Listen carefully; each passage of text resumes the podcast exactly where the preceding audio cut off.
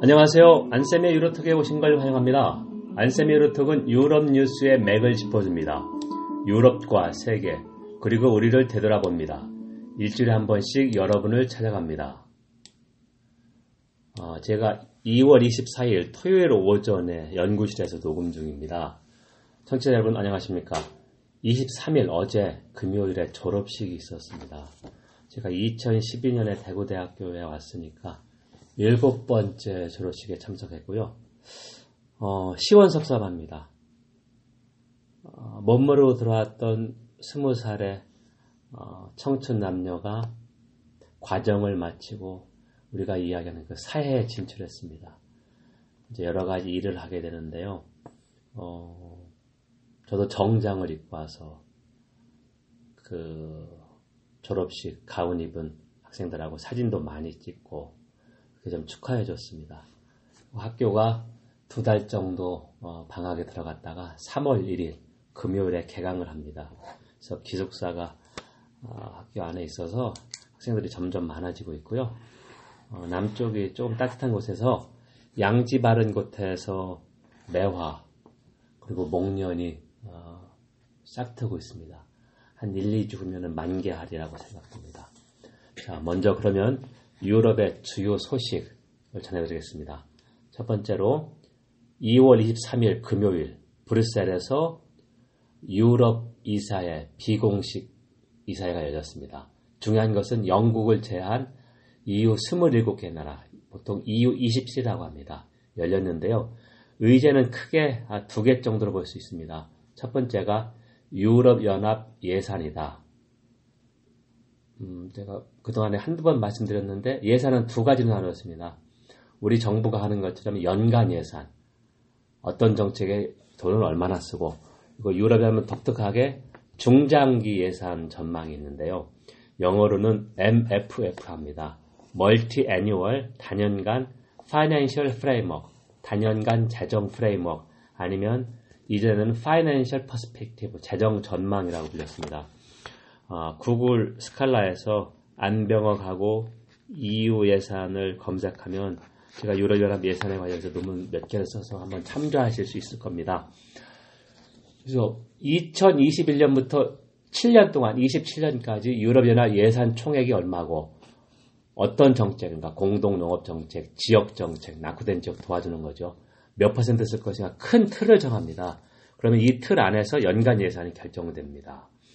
이제 어, 이번부터 본격 논의해서 늦어도 내년까지는 타결이 돼야 어, 2020년에 어, 관련 법이 제정됩니다. 그러니까 어, 수반들이 결정하면 회원국 수반들이 결정하면 유럽 의회가 어, 이거를 동의해야 됩니다. 자 그래서 이제 지금까지 유럽에는 보통 R&D 연구 개발이나 어, 경쟁력 강화 쪽에 더 많이 예산을 써야 된다 이런 요구를 했습니다. 그래서 이제 영국의 유럽연합 탈때 브렉시트 영향이 나타나는데요. 영국은 독일, 프랑스에 이어 세 번째인가 네 번째 순납부국이었습니다. EU 예산. 그러니까 예산을 납부하면 아, 지역 정책이나 농업 정책 R&D로 돌려받습니다. 지원을 받는 거죠. 근데 그게 어, 받는 금액보다 EU 예산 납부하는 금액이 더 많다. 그래서 순납부국, net contributor입니다. 그래서 영국이 연간 한 100억, 100억 유로 정도를 어, 순납부했는데요. 이거를 누가 메꿀 것이냐? 아무래도 독일이나 프랑스, 네덜란드 같은 순납부국이 더 많이 부담해야 된다. 근데 과연 이것이 가능할 것인가? 앞으로 이제 유럽연합 예산 어, 단연간 재정 전망 관련해서 꾸준하게 나올 것입니다. 이런 어, 맥락이고요. 두 번째, 브렉시트 관련 소식입니다. 영국 테레사 메이 총리가 이끄는 영국 보수당 내각이 2주 동안 그러니까 2월 어, 둘째 주부터 셋째 주까지 과연 EU 탈퇴 후에 무슨 통상 관계를 맺을까? 어, 안보나 외교는 그렇게 큰 이견은 없습니다. 중요한 건 무슨 통상 관계를 맺을까 이걸 가지고 계속 논의하는데요.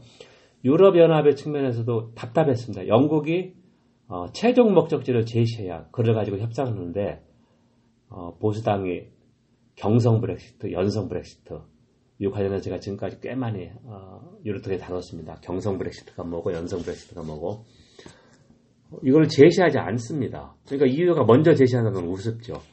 이제 특히 2월 22일 영국 총리 공관이 시골에 있는데 체커스라고 합니다. C-H-E-Q-U-E-R-S. 거기에서 브렉시트 위원회라고 내각에 아, 관련 장관을 참가합니다. 총리는 당연히 들어가고요.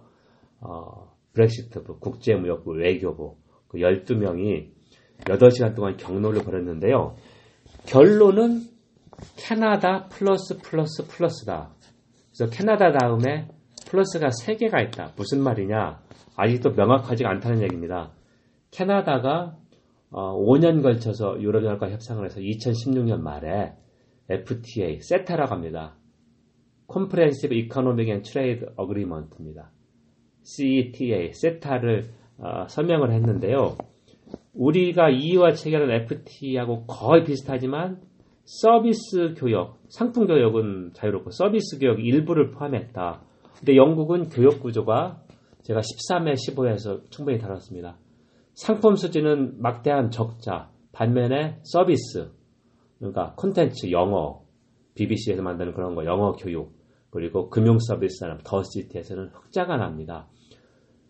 그래서 서비스 교역 시장 접근이 돼야 되는데 캐나다 형은 이게 부족하다. 그러니까 캐나다를 기본으로 한다는 것은 자유 이동을 제한할 수 있기 때문에 이민을 제한할 수 있기 때문에 거기에다가 서비스 교역을 최대한 확보하겠다 해서 캐나다에 플러스 플러스 플러스라고 이야기를 했는데 어떻게 하겠다는 것이 여전히 불명확합니다. 제가 어, 57회 1월 10일 날이죠. 북아일랜드 브렉시트도 생기나 1단계 브렉시트 협상에서 두 가지를 구분했죠. 노르웨이형과 캐나다형. 그거 한번 좀 어, 참조하시면 어, 이해가 쉽게 되라고 생각합니다. 자, 그러면 오늘은 어, 독일말로 Spitzenkandidat. Spitzen은 정상이고 Kandidat는 candidate입니다. 그러니까 top candidate, lead candidate라는 말인데요. 최고 후보. 어, 이것과 유럽의 민주주의가 무슨 연관이 있는가 그걸 한번 좀 보겠습니다. 먼저 용어 설명을 드리면 Spitzenkandidat는 2014년 당시 유럽의 아, 중도 좌파의 어떤 사회주의 및 아, 민주당 Alliance 그룹의 마틴 슐츠 어, 리더였죠. 그런 정파의 어, 그런 다음에 이제 유럽의회 의장을 했고 사민당 총재했다가 이제 2월 초에 사임했습니다. 이 사람이 제시한 거다. 무슨 말이냐면 유럽의회는 1979년부터 EU 회원국 시민들이 직선하다. 직선을 합니다. 그러니까 정통성, 정당성이 상당히 있죠. 정통성. 그래서 유럽의회 각 어, 정치 그룹, 유럽의회는 국적별로 의회가 구성되는 게 아니라 중도 우파, 중도 좌파, 정치 그룹, 우리 식으로 하면 원내 그룹이죠. 원내 교섭단체별로 구성됩니다. 그래서 독일의 중도 좌파, 프랑스의 중도 좌파, 이탈리아의 중도 좌파가 한 정치 그룹에 속합니다. 그래서 중도 우파 그룹은 EPP입니다. European People's Party, 유럽 인민당 국민당이고요. 아, 중도 좌파 슈저 제가 얘기했던 것은 Progressive Alliance of Socialists and Democrats 그러니까 사회주의자 및 민주당원의 진보 연합 그런 식으로 되어 있습니다. 그래서 2014년 상반기 5월 말에 유럽의 선거가 있었는데요. 그때 마틴 슐츠 중도 좌파 를 이끌고 있는 리더가 유럽의회는 직선 기구로서 EU 회원국 시민들에게 정통성을 인정받고 있다. 그래서 유럽의 각 정파가 어, 슈피찬 칸디다트 최고 후보를 제시하고 만약에 어, 유럽에서 최다 득표를 하는 정파가 어, 추천한 슈피찬 칸디다트가 집행위원회 위원장이 되 게 하자. 그러니까 우리가 보면은 예를 들면 내각제하고 비슷하죠. 정당이 후보를 추천해서 최다 득표한 정당이 총리가 되는 것 비슷합니다. 자 그런 제안을 했습니다. 그래서 이제 마틴 슐츠가 아, 중도 좌파의 슈피장 칸디다트였었고요. 어, 항상 그 중도 좌파하고 쌍벽을 이루는 유럽의 1, 2대 아, 원내 교섭단체 정치 그룹이 유럽 인민당, 유럽 국민당입니다. 제가 말씀드렸죠. EPP, 장클로드 융커, 현재 집행위원회 위원장입니다. 이 사람을 내세웠습니다. 그래서 선거에서 유럽의 선거에서 2014년 5월 유럽 국민당이 한 2, 30석 앞섰, 앞섰고 이거대로 장클로드 융커 집행위원장이 2014년 11월 어, 집행위원장, 행정부 역할을 하는 유럽연합 집행위원회 the Commission의 집행위원장이 됐습니다. President of the European Commission이죠. 그리고 2014년 상반기 여러분 한번 어, 유럽 언론 검색해 보면 어, 룩셈부르크인인데 융커 집행위원장이 독일에 가서도 유세를 하고 그랬습니다. 그래서 상당히 참 의미가 있죠. 유럽 차원의 민주주의다 그런 얘기인데요. 그러면 이게 왜 논란이 있는지 한번 보겠습니다. 집행위원장은 어떻게 임명하게 어, 유럽연합 조약에 되어 있느냐 리스본 조약에 조약 규정은 명확합니다. 회원국 수반들 그러니까 유럽 이사회죠. 회원국 수반들이 합의하여 컨센서스로 결정한다. 그리고 유럽의회가 승인을 하도록 되어 있습니다. 자 그렇게 보면 슈피첸 칸디다트는 이 조약을 위반한 것입니다. 다시 한번 설명하면 회원국 수반들이 밀실 합의해서 아, 사전에 후보를 해서 어, 반발이 없으면 이렇게 되는다는 것이죠. 자 그렇기 때문에 이 슈피첸 칸디다트가 유럽 차원에 논란이 됐다. 그리고 이게 이게 과연 유럽의 민주주의를 촉진할 수 있느냐 그거를 지금 제가 분석하고 있는 것입니다. 여러분 지금 안쌤의 유로톡을 청취하고 있습니다. 안쌤의 유로톡은 유럽 뉴스의 맥을 짚어줍니다. 유럽과 세계 그리고 우리를 되돌아봅니다. 일주일에 한 번씩 여러분을 찾아갑니다. 오늘은 유로톡 63회로 최고 후보를 의미하는 독일어 슈피첸 칸디다트와 유럽의 민주주의 슈피첸 칸디다트가 유럽의 민주주의를 개선할 수 있다가 제 주장인데요. 이것을 세부적으로 논의하고 있습니다. 예, 자, 그러면 어, 세 번째로 2014년에 독일이나 프랑스와 같은 회원국들은 그럼 왜 가만히 있었느냐? 유럽의회가 조약을 위반해서 이런 걸 제시해서 통과시켰는데 그 당시를 보겠습니다. 당연히 독일이나 프랑스, 특히 영국의 반발이 심했죠. 회원국 고유 권한이다. 어, 집행위원회는 유럽의 권익, 유럽의 이해관계를 대표하고 회원국들이 조약을 지키지 않을 경우 집행위원회에서 경고하고 어, 그래도 듣지 않으면 유럽 법원에 제소까지 하는데요. 그 당시 회원국들은 분명히 반대했습니다. 그런데 왜 이거를 용인할 수밖에 없었느냐? 먼저 독일의 앙겔라 메르켈 총리를 보겠습니다. 꺼려 했습니다. 하지만 독일 언론이나 어, 싱크탱크 지식인들이 이를 전폭적으로 지지했다. 왜냐하면 독일은 어, 경제 통합뿐만 아니라 정치 통합에 적극적인 나라인데 어, 독일식의 연방제로 간다. 유럽연합이 그런 거 공감대가 있다.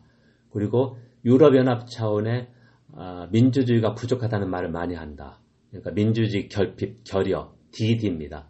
democratic deficit, 적자라고 할때 deficit죠. 이런 말을 많이 하는데 유럽의회가 선거 전에 후보를 내세워서 최대 득표하는 정당이 내세운 사람이 행정부 역할을 하는 뭐 국가를 따지면 총리죠. 집행위원회 위원장이 되는 거는 어, 독일 사람들 논리로 볼때 어, 괜찮다. 시민들을 유럽 선거에 더 많이 관심을 갖게 하고 유럽의 어, 투표율이 절반 조금 넘습니다. 해마다 줄어들었거든요. 평균이 각국별로 다르지만 자 그래서 언론이 대폭 지지하자 메르켈 총리가 한풀 꺾였고 어, 용인을 했습니다. 그래서 당시 영국의 데이비드 캐머런 총리는 강력하게 반대했고 영국의 그 브레, 어, EU를 비판하는 보수 언론 데일리 메일이나 데일리 텔레그라프는 뭐 융커 어, 지금 위원장의 아버지가 나치 2차 대전 때 나치에 부역했다는 좀 허위 사실도 유포했는데요. 어, 결국 어, 이런 논리로 해서 회원국 수반들이 조약에 있지만 어, 유럽의 이런 Spitzenkandidat 시스템을 승인할 수밖에 없었다. 그런 상황입니다. 자, 그럼 이제 우리가 그러면 여기서 논의해 볼게. 과연 이게 더 민주적이냐? 저는 그렇다고 생각합니다. 자, 다시 한번 보겠습니다. 어, 유럽연합 조약 규정대로 회원국 수반들이 밀실에서 합의해서 자기들 말을 잘 들을 것 같은 사람, 예를 들면은 어, 회원국들이 집행위원회가 너무 권한이 막강해지는 걸 싫어하거든요. 이걸 결정하는 게 맞느냐 아니면 유럽연합 삼권분립기구, 그러니까 입법기구는 유럽의회고 행정부는 집행위원회고 어, 입법기구의 각료이사회, 이회원국 장관들, 각료들이 같이 하고 있는 거지. 입법기구가 두 개입니다. 유럽의회와 각료이사회. 행정부 역할을 하는 게 집행위원회, the Commission, 그리고 법원이 European Court of Justice ECJ입니다. 유럽 사법재판소 유럽 법원 이 세 개가 있는데 어, 유럽 통합에서 강요 이사 회원국 간에 너무 막강했다. 그러다가 유럽회가 1979년부터 직선되면서 조금씩 조금씩 권한을 확대해 왔다. 하지만 아직까지도 강요 이사의 권한이 더 큽니다. 유럽 의사보다. 자 그렇기 때문에 직선기구니까 회원국 국민들의 정통성이 정통성, 정당성을 갖고 있습니다. 그래서 유럽 의회의 이런 어, Spitzenkandidat 시스템이 더 민주주의를 강화할 수 있다. 민주주의를 개선한다. 어, 다시 한번 얘기하면 학자들 의견은 분분하고 어, 여러분들이 구글 스칼라에서 유러피언 유니언 그리고 democratic deficit를 치면 아, 많은 논문이 찬반 논문이 떠오릅니다. 근데 이 논리는 제가 오늘 이야기한 이 틀을 벗어나지 않습니다. 민주주의를 강화하냐 약하냐 그거 가지고 논의하고 있는데요. 자 그럼 다시 한번 어, 슈피젠 칸디다트가 왜 다시 또 떠올랐느냐?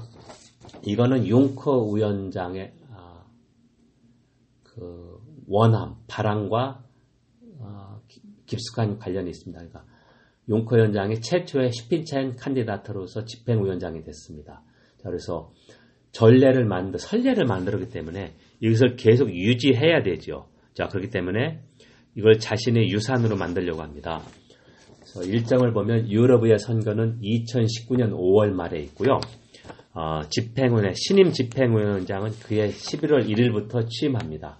자, 그렇게 일정을 보면, 어, 올해 안에 작년, 어, 2014년 때는 너무 화, 어, 성급하게, 아니, 유럽의 선거 몇 달 전에 결정됐지만, 어, 올해는 제가 유럽 언론을 보면 최소한 올해 안에 늦어도 올해 안에 슈피젠 칸디다트가 결정된다. 빠르면 상반기고요.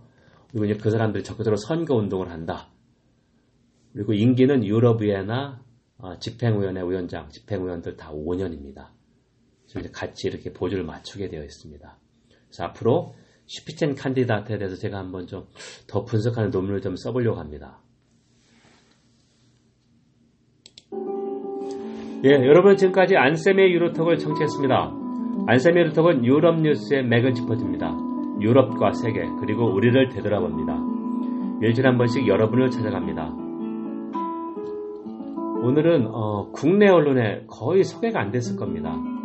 최고 후보를 의미하는 Spitzenkandidat 그러니까 유럽의 각 정파 원내 교섭단체가 집행위원회 후보로 제시한 그 Spitzenkandidat top candidate, lead candidate가 왜 출현했고 의미가 뭐고 이것이 왜 유럽 민주주의에 기여할 수 있는가 하는 어, 제 주장을 한번 해봤습니다.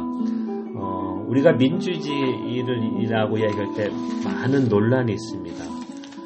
왜냐하면 중요한 것은 현실의 법이 어, 급변하는 현실을 법이 따라가지 못하고 있거든요. 자, 그러면 계속해서 민주주의는 우리가 하나의 나무처럼 가꾸고 어, 보호해야 하는 것인데 어, 기구 그러니까 해연국의 권한을 위임받아서 행사하는 어, 지역 통합을 이루고 있는 유럽연합에서 과연 민주주의가 무엇이고 어떻게 전개되고 있고 어, 논란은 무엇인가 이걸 좀 어, 얘기해봤는데요. 어, 주제가 다소 어려워지지만 관심 있는 분들께서는 검색을 해보면 좀 많이 도움이 될 거라 생각되고요.